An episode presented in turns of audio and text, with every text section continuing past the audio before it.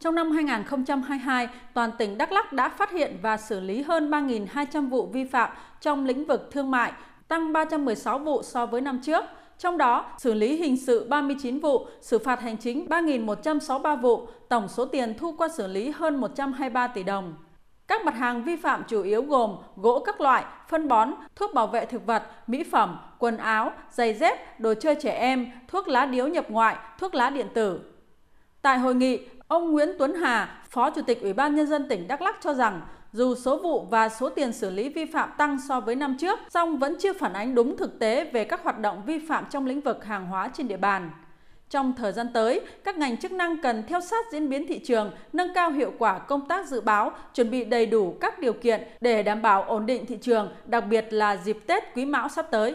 Nhiệm vụ của chúng ta là trước, trong và sau Tết thì đề nghị tăng cường các công tác kiểm tra một số mặt hàng trọng tâm trọng điểm. Chúng ta nhận diện tình hình nó cần phải kỹ hơn. Tôi nói ví dụ như là cái tình hình là các mặt hàng lương thực thực phẩm tức là những cái mặt hàng mà bẩn